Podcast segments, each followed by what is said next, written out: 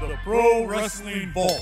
thirty-five short stories, including Harley Race, Ricky Morton, Tracy Smothers, and Tim Storm, along with three hundred photos from, from the independent scene, taken from Texas, Louisiana, Mississippi, and Alabama. Get your book today by going to WrestleVille dot com.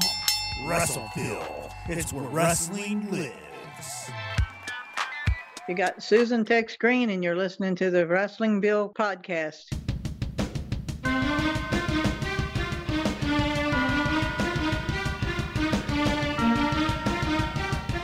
You're listening to the WrestleVille podcast. I'm your host, Vinnie Berry, and today's guest is Susan Tex Green, professional wrestler from Texas and South Carolina. How are you? I'm doing great, Vinnie. How are you doing? I'm doing wonderful. I'm so glad to talk to you. I've been wanting to talk to you for quite some time, and to have you on my show is quite the honor. And I know you have a ton of stories to tell. You have a rich history in the sport, and uh, just go ahead and give us a brief introduction of your your career and when you started. Well, I, I started in June of, of sixty-nine training, and then I had my very first match in, on August thirteenth in nineteen sixty-nine, which would, would, was my birthday. You know, Joe Blanchard trained me uh, there in Corpus Christi, and uh, uh, he thought it was a, a wise birthday present, and of course, Uh, all my family went to my first match there in Victoria, Texas, and it cost more for my family to, to get in than I made that night.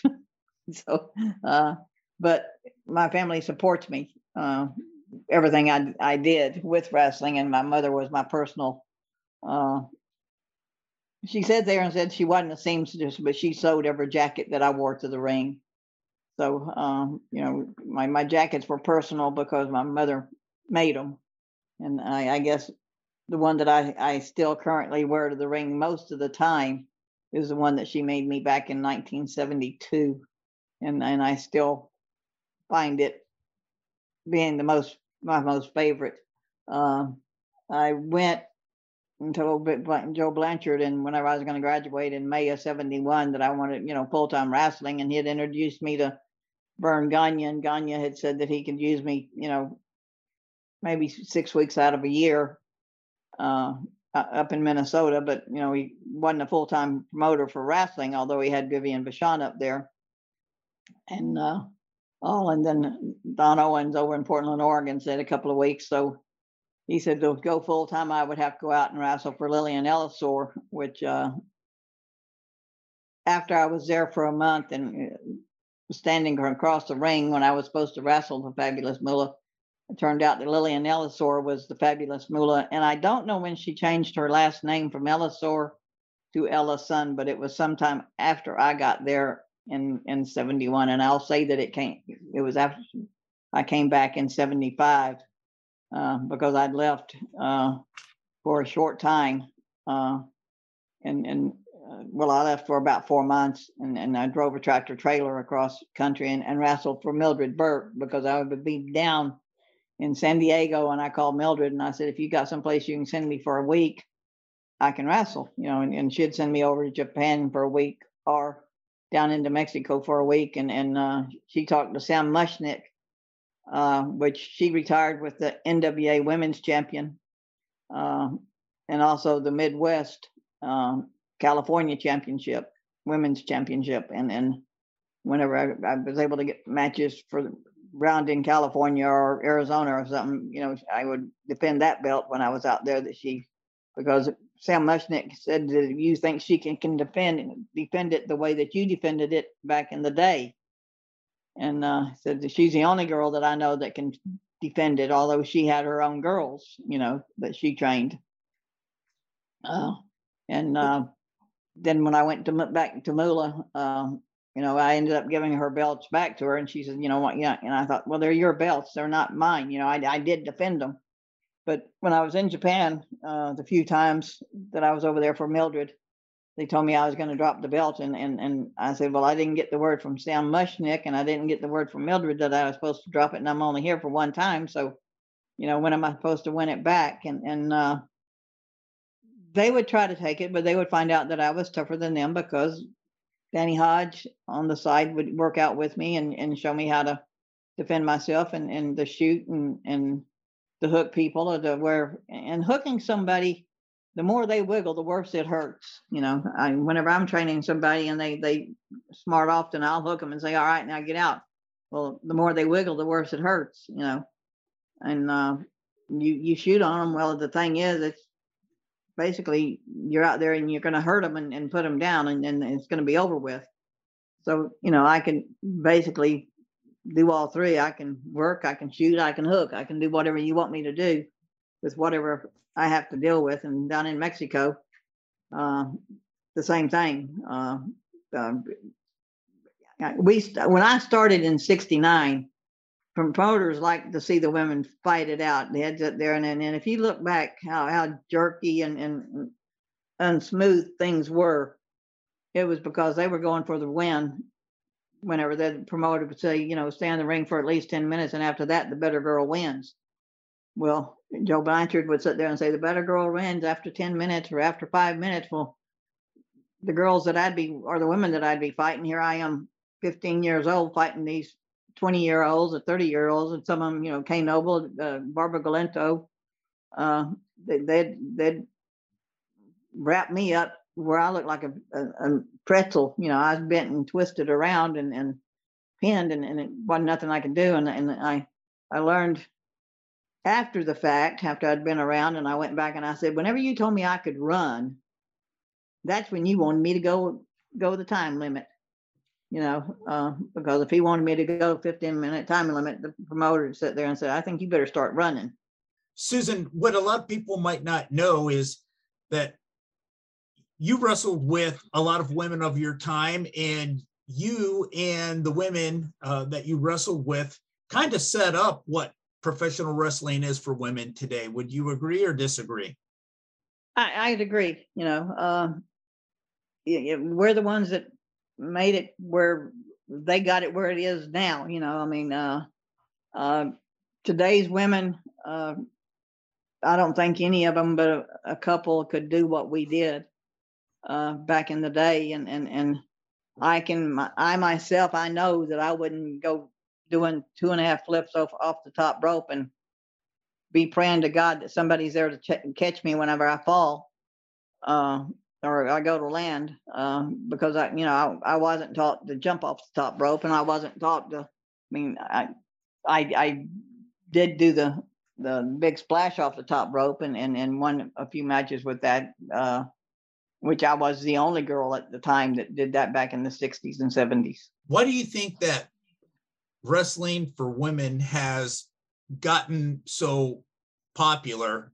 Because when you were wrestling and when I started watching wrestling about maybe fifteen years after you started, women wrestling wasn't very prominent.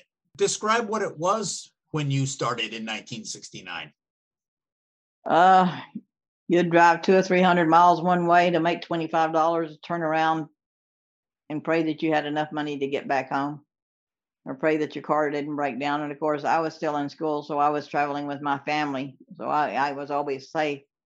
Um, uh, nowadays, you know, they're they're they make two hundred thousand dollars, and and and you know that Uncle Sam is looking at them. Well, Uncle Sam didn't look at us because we didn't make enough money. You know, uh, uh, some of the girls I know didn't make ten thousand dollars a year. You know, some of them didn't make seven thousand dollars a year. Uh, Um, because they just weren't, they didn't have the ability to do the wrestling, and, and you know, it, it was in their heart. Uh, uh, a lot of them that went to Moolahs, they were there to find a husband and, and get out of it, you know, uh, and, and a lot of them did, you know, uh, they got there, uh, they found somebody to marry and then moved on. Now, you, you look at the people that are making two hundred thousand, I sit there and said, you know, I, I, I Maybe I, I I wouldn't show my body the way the, the ones showed whenever Sable was around, uh, no matter how much money they wanted me to make. And when I was when I was talking to you uh, last week, you had mentioned that there was only a like thirty-seven women wrestling yeah. around the United States. Yeah. I mean, what yeah. was, tell us about that, and, and tell us, yeah. uh, was it just because of the, the, the time that you were living in that maybe the, just the, the way that women were treated during that time in our country? Yeah, it, it was that, and wrestling was not considered a woman's job. It, it was not the way that you should be making a living, and, and who would want to marry a wrestler? You know, uh, you, you wasn't going to find no husband, uh, uh, and, and, and all, uh, but, but once again, the, the thirty-seven of us that, that, you know, by the time we was twenty-six, twenty-seven, they were out of it because they found a husband, or, or, or found a, another profession to go into, um, and, and, and do something else, you know, that, that was less physical on the body. Um, I, I, I'll have to sit there and say all, all my serious injuries have come from me being out of the ring when I'm working a normal job. Nothing, none of my, you know, I've had my ribs broke, my teeth knocked loose, my nose broke, uh, shoulder separated, but that, that's just considered minor injuries. You know, I, uh, I had my tendons tore in my knee, and, and, couldn't even wear a brace, had to hobble out to the ring because they didn't want us, back in the day, they, they didn't did not want the women to wear knee braces or elbow pads. And I said, now I see all these knee braces and elbow pads, and it's like, you know, if you're taught the right way, you don't need all that stuff. What do you see the the the biggest difference in wrestling um as a whole compared to today, to compared to the time that you were wrestling? There was territories back then. There's not really oh, territories yeah. now. Uh, oh yeah, that, that's why there was so many guys, you know, um, that was wrestling, because if you were the first, second match, it was the opener and then preliminary, and, and then you had the semi-main and the main. You know, you only had, and, and there was a fifth match, and they called it the girls' match. You know, that was why, why, you know, we, we, we're only in an area or a territory for, a, if it was a big territory, we'd be there for two weeks because we'd do the top part of the territory and then we'd go down and do the lower part. That would be like Oklahoma. We'd be work, working Oklahoma and then, then go down into Louisiana and Mississippi and all. In Alabama, we, we worked there for two weeks at a time. Uh, Texas, Texas, we could actually stay for three weeks because it was so big. Uh, because the Funks run up north, and, and Fritz ran out, and, and Paul Bosch ran out on the, the East Coast, and uh, Joe Blanchard ran down south. And, and uh, uh, Funks did go to the West Coast. They did do El Paso. And then Arizona, we had a promotion. Uh, so, you know, we, the girls jumped week for week. You know, we, they tried to make it where we went uh, from Oklahoma into to, to Texas, and Texas into New Mexico and Arizona, and from there you go into California, and then and, and to where you worked your way across the states, and then you you go up, if, if you got into Canada, you work your way across Canada back down, and then come back down into uh, New York and, and North Carolina, to where you worked your way home. Uh, so you didn't have, but my first nine months when I went out to Lillian Ellison School there in South Carolina. Uh, I was there nine months and put ninety-eight thousand miles on my car. And and my car was brand new. It didn't have a mile. It, well, it had about sixty miles on it from the time that my parents took it off the showroom floor and, and gave it to me there at graduation. So uh, the, the the dealership, when I bought it, whenever I, they, they picked it up there in Oklahoma, uh to take it back, they said, oh, you're gonna get a good trade in on this. And my dad said, oh, I don't think so, because he said that, you know, ninety-eight thousand, well, the the guy we bought the car from, he thought it was going to be ninety-eight hundred, and when he looked, he saw that ninety-eight thousand, he he about fell over. You know, he he did not believe somebody could drive a car that far. But you know, I'd get on the East Coast and have to be coming back to the West Coast. I'd be up north and they'd want me down south. I, you know, but I had the car, and and at, at Lillian's or at Moolah's, she didn't want you to have cars to where you could go and do what you wanted. She wanted you to, to have to depend on the bus or the train. And then, you know, you had to ride with the guys to get you from town to town. And then, you know, then you had to call her to say, you know, to get the bus ticket or, or get the train ticket for the next area that you were going. Uh, whereas with me, we had a car, I had a car and I could go from territory to territory. And and that was just her way of just kind of controlling things, you think? Yes, greatly, you know, uh, because she thought my mother was going to drive her way back. And then whenever I drove back, I took my mother to the airport and I come back and she said, why didn't your mother take that car?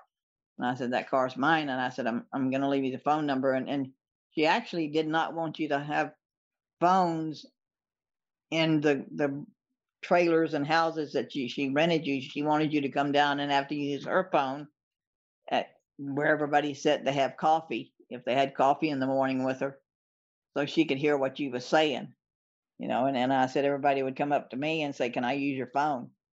And and um, I know, I, I know one girl, and I know her name was Sarah, and she was from, I want either Rome or Athens, Georgia. I want to say Rome, though.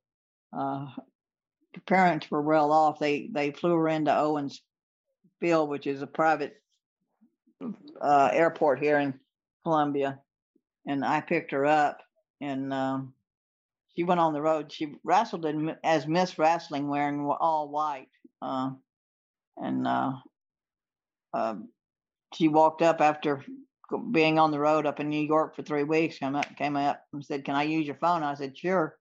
I walked out and sat on my porch and said, "Can you take me to the airport, Owens, in the morning at?" at seven o'clock. And I said, sure. Well, I ended up driving around. Well, that afternoon we were working out and she wanted to know where Sarah was. I said, well, she gone home, you know? And then it's like, what do you mean she's gone home? I said, well, I took her out to Owens Field this morning. She, you know, her father picked her up. I guess I thought you knew. And, and then that girl left because whenever I dropped her off, she, she sat there and said she wasn't going to stay up in New York and work for three weeks. And and uh, only make thirty-seven dollars, you know. So uh, that that shows you that, you know, being up in New York for Vince, that was one of the better paying territories, and she only made thirty-seven dollars, you know. And then uh, so she left uh, after getting Lillian paid off. But I sit there and, you know, she said, well, why didn't you tell me? And I said, well, none of my business, you know. What goes on, you. Between the ones y'all you, you use, you know, my, my deal is I, is in between the ring. You know, whenever I do something in the ropes, if I do something wrong, you got reason to jump on me. You know, uh, if I'm driving the record, Bobby's got reason to jump on me. I said, you know, I I I, I walk the beat of my own drum. You know? Right, and that and that might be one of the reasons why uh, you and Moolah basically had a falling out, right? Because I mean, oh, oh yeah. yeah, you know, she respected me, I respected her. We didn't like each other, you know. Uh, but what, what, what, you know, whatever she called in the ring, okay. Uh, but but uh, there was respect because of the of wrestling. Uh, I had she had to give me the respect because I. I was willing to fight that I was going to hold another job, where the other girls, they were afraid to get another job because Moolah told, told them they couldn't. And I said, you know, that was another way that I kept her paid off. Of course, every time I turned around, she was going up on the rent. So when she told me I had to move off the property, it made it good for me because I was able to buy a house and get some friends to, to that were in the military, that they would come over and take care of my dog. Or they lived with me. They were my roommates, and and and they were, you know. I said, y'all take the master bedroom and all because I'm not going to be here that often. And and you know, they took care of my dog when I was gone, and whenever I was gone, they'd sit there and say, well, we're going to pay the whole mortgage. We're going to pay the the electric bill because you wasn't here at all. So whenever I'd be gone for five or six months, you know, they were still paying everything because it was, as they said, their house now. At Moolah's, if you were gone for five or six months, you still paid the rent, you still paid the electricity, you know, you, you still had all the electric bills going on, and you wasn't even there. And what a lot of people might not know is back then when you wrestled, in the in sixty-nine, the early seventies, Moolah, she pretty much monopolized women's oh, yeah. wrestling, right? Oh, yeah. And that she did. You know, if, if you didn't wrestle for her, you wasn't going to get very many matches. Uh, or you wasn't going to wrestle at all. Uh, uh, Harley Race used Betty Nicolai and Gene Anton because they were right there in Kansas City uh, and would work for uh, Bob Gunkel, you know, uh, uh, Anne Laverne and, and Marie Laverne. Kay Noble, they were up around Amarillo, so they worked for the Funks a lot. Uh, so, but the rest of the girls, there was twenty-seven of us that, that were there at, at Moolah's. And I said, you could always say when she needed money because everybody would be gone. You know, I, I would end up having to cram six people in that Torino. And I finally told my parents in, in seventy-three that I needed a bigger car. And, and they met me in Oklahoma. That's when my, they got the I seventy-one Torino. Well, it was in seventy-two. The seventy-threes had just came out in that September, and I got a seventy-three Galaxy five hundred to where I could carry six people because that, putting six people in that Torino, we were like sardines. You know, you, I'd, I'd have to sit there and say, pack light, because my trunk is only so big. What is it about wrestling that you love so much? What is it about wrestling that that it's still in your blood today after fifty-three years of the art of being able to, to do the, the, when I find somebody uh, um, that can actually wrestle and we're able to do the hole for hole and move for move uh, and, and uh, they understand the top wrist lock and the, the step over toe hole and, and, and the, the leg scissors and, and, and all, uh, just, you know, and, and when the fans actually see me being able to do that with somebody, you know, they get into the wrestling. You know, at first they're wanting to see the, the high flying and, and all the craziness that happens with what they see with W W E. Uh, I am impressed with A E W or, yeah, I think that's it, that Cody's running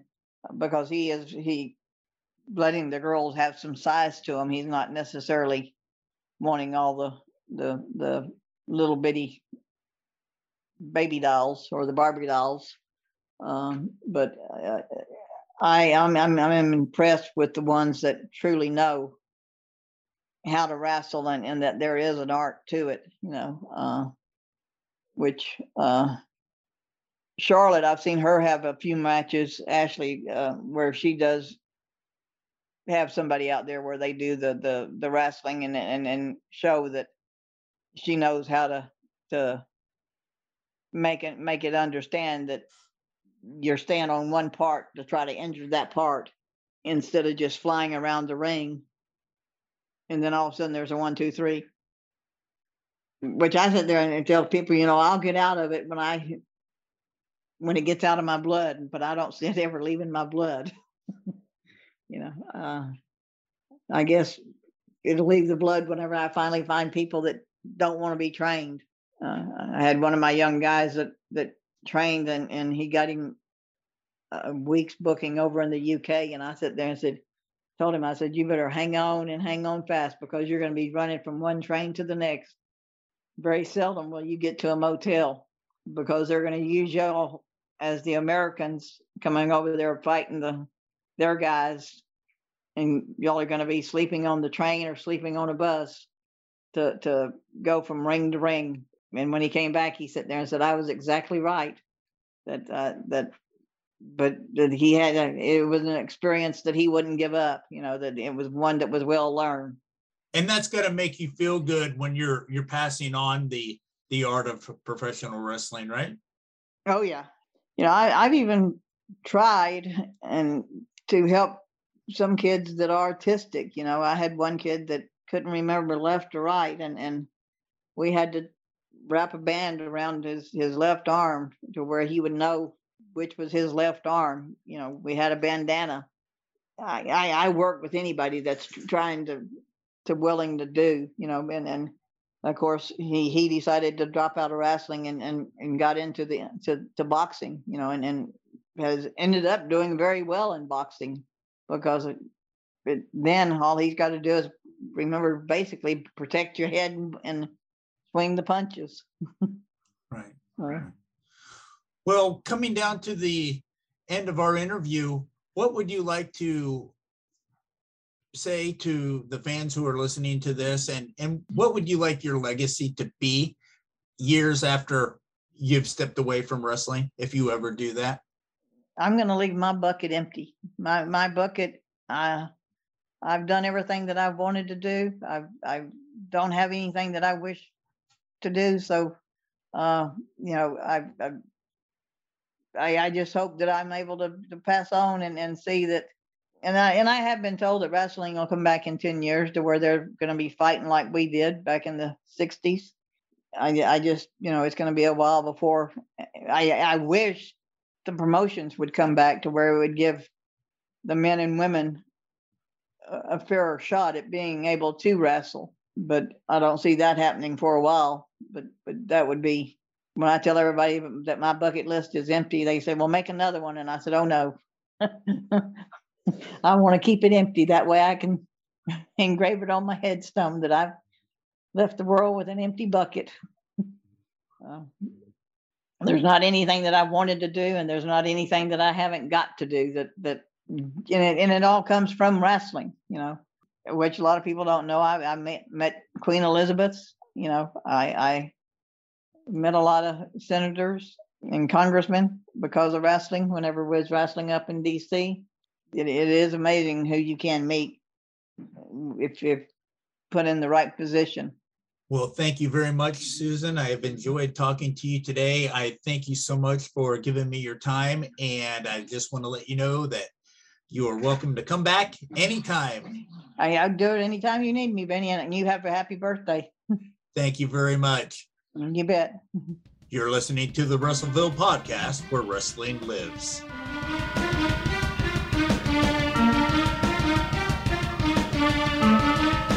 Have you ever wondered what happened to Lance Von Erich? Find out in his book, Lance by Chance, Wrestling as a Von Erich. You'll read stories about Chris Adams, Ric Flair, and Billy Jack Haynes. And of course, the Von Erich family themselves. Get your book today on Amazon. P W C Podcast with Rick Del Santo. For all your wrestling reviews, interviews, and news, Rick covers the United Wrestling Network, the N W A, and the Northeast region of the United States independent scene. P W C, P W C, P W C, P W C keeps you in the zone.